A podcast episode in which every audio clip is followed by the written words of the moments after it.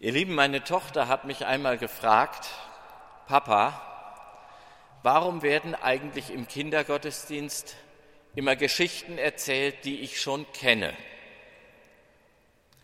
Das Problem ist klar. Und es verschärft sich, je älter wir werden. Die Anzahl der biblischen Geschichten ist nun einmal begrenzt. Warum noch hinhören, wenn man sowieso schon weiß, wie es ausgeht. Wie eben bei der Geschichte vom Gehen auf dem Wasser. Die kennt doch nun wirklich jeder. Was kann uns die überhaupt noch sagen? Nun ist die Bibel ja anders als andere Bücher. Was da erzählt wird, das dient nicht der Unterhaltung oder der Zerstreuung die Bibel ist nicht ein Buch, das man einmal liest und dann zur Seite legt. Hier kommen Menschen zu Wort, die etwas bezeugen, die bezeugen, der lebendige Gott hat in mein Leben eingegriffen, sichtbar, ganz konkret. Es geht um Erfahrungen, die Menschen mit Gott gemacht haben, um echtes Leben. Wer das hört, der soll ermutigt werden. So wie damals kann es dir heute ergehen mit Gott, denn er ist der gleiche. Es geht also um die Erfahrung hinter der Geschichte.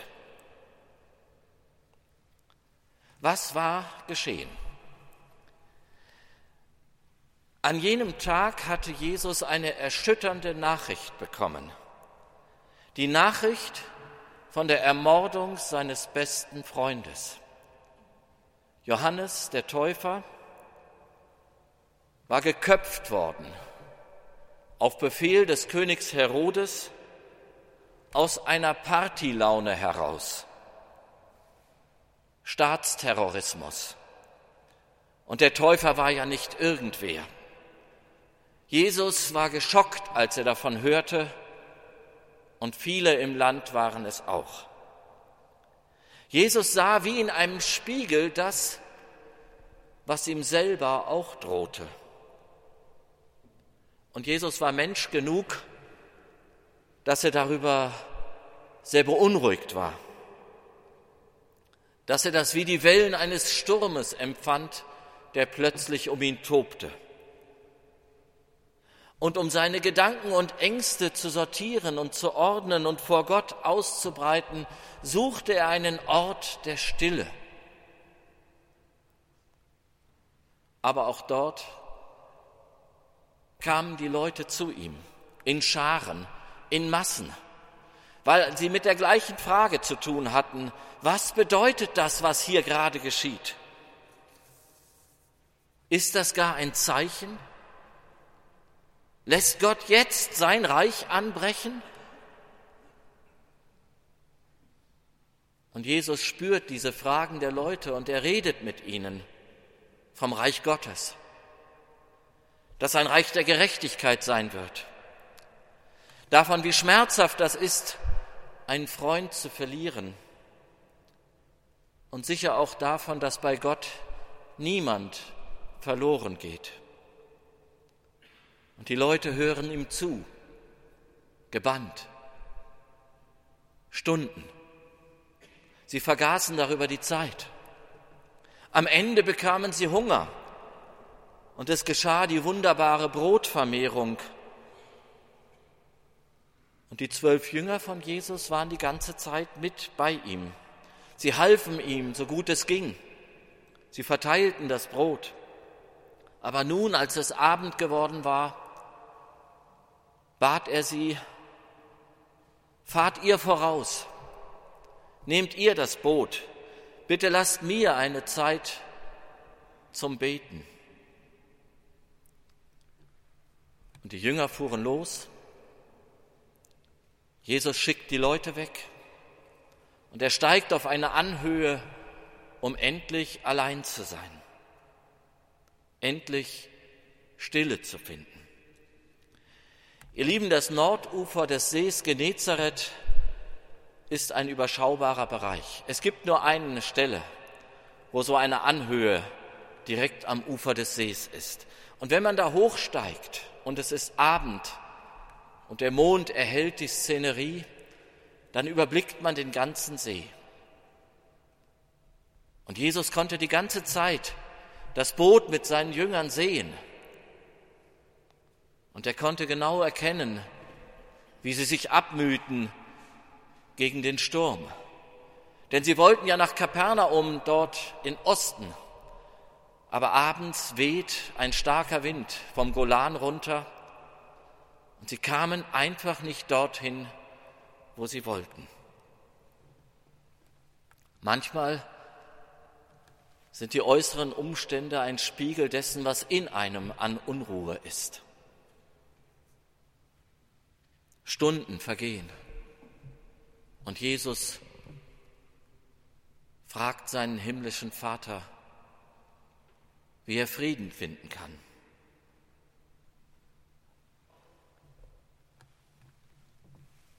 Und dann in der vierten Nachtwache scheint bei Jesus eine Änderung passiert zu sein. Und er macht sich auf und kommt zu seinen Jüngern und er geht auf den Wellen. Offenbar hatte er den Sturm unter seine Füße gekriegt.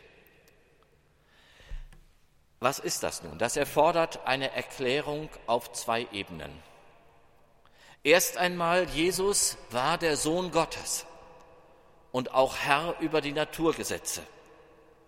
Das klingt unglaublich, können wir uns alle nicht vorstellen, aber es wird hier und da bezeugt.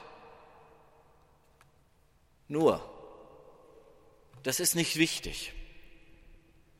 Die Bedeutung von einmaligen Spektakeln hat Jesus immer wieder zurückgewiesen. Baut nicht euren Glauben auf irgendwelche Spektakel, sondern es geht hier um eine Grunderfahrung, die die Jünger gemacht haben. Jesus steht auf den Wellen. Er ist der Herr all dessen, was uns bedroht was den Jüngern das Leben schwer macht. Er ist auch der Herr über die Hindernisse auf unserem Weg. Die Jünger kämpften und sie kamen einfach nicht an ihr Ziel. Und mitten in diesem Sturm entdecken sie auf einmal, was für sie ein unlösbares Problem ist. Da steht Jesus drüber, buchstäblich. Ihn hindert das nicht, er ist dennoch bei ihnen. Erstmal kriegen sie einen Mordsschreck. Scheinbar kommt zu dem Sturm noch ein weiteres Problem dazu, noch etwas, was ihnen Angst macht. Angst macht blind. Und sie erkennen überhaupt nicht, dass es Jesus ist, der da kommt. Erst seine Stimme löst die Spannung etwas. Seid getrost. Ich bin es. Fürchtet euch nicht. Fragt sich nur, wie kommt so eine Zusage vom Kopf ins Herz? Wenn Sturm und Wellen immer noch rund um einen brausen. Petrus spricht das aus, was alle denken. Herr, bist du das wirklich? Diesmal ist er der Zweifler, der, der nach einem Zeichen fragt, Herr, sag, dass ich kommen soll, dann steige ich auch auf die Wellen. Lass mich die gleiche Erfahrung machen wie du. Dann glaube ich dir. Und Jesus lässt sich darauf ein. Das hat er nicht immer getan. Meistens hat er die Forderung nach Zeichen zurückgewiesen, als gotteslästerlich. Zeichen zu fordern ist das Gegenteil von Vertrauen. Wer ein Zeichen fordert, der liebt nicht. Beweise mir deine Liebe ist ein Widerspruch in sich.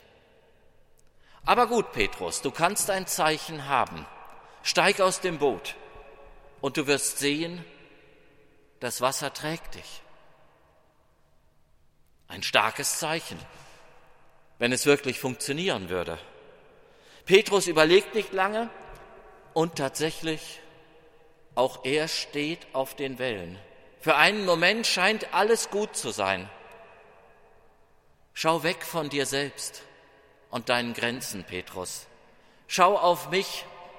Ich bin der Herr über das, was dir Angst macht.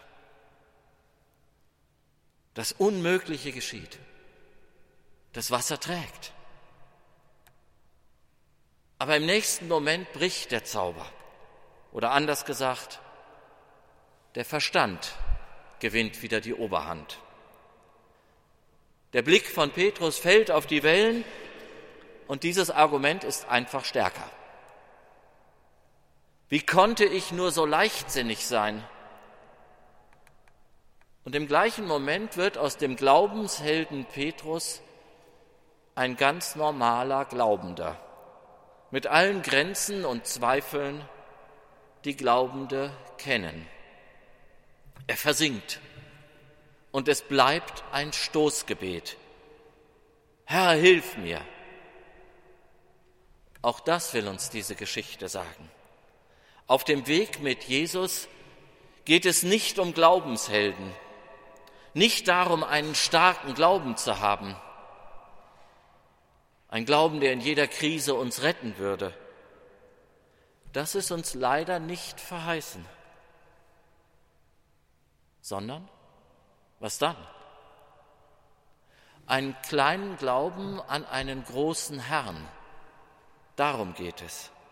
Davon erzählt diese Geschichte. Und dann endet sie mit einer Pointe. Am Ende gelangen die Jünger mit ihrem Boot gar nicht dorthin, wohin sie eigentlich wollten. Sie wollten nach Kapernaum, das liegt am Nordostufer, und sie steigen aus in Genezareth. Der Ort heißt heute Ginosar und liegt am Westufer des Sees. Sie sind dahin gekommen, wo die Sturmböen sie treiben wollten. Aber Jesus ist bei ihnen und das ist wichtiger. Wieder warten am Ufer Leute auf Jesus, und er hilft auch ihnen. Können wir das auch übertragen? Geht es uns auch manchmal so, dass wir am Ende ganz woanders sind als da, wo wir eigentlich gerne gewesen wären? Und dass genau in dieser Situation, wo wir gar nicht hin wollten, Herausforderungen auf uns warten? Aufgaben, die wir anpacken sollen, weil Jesus an unserer Seite ist? haben wir ihn im Boot, dann können wir getrost dorthin gehen, wohin der Wind uns treibt. Jesus ist bei uns. Amen.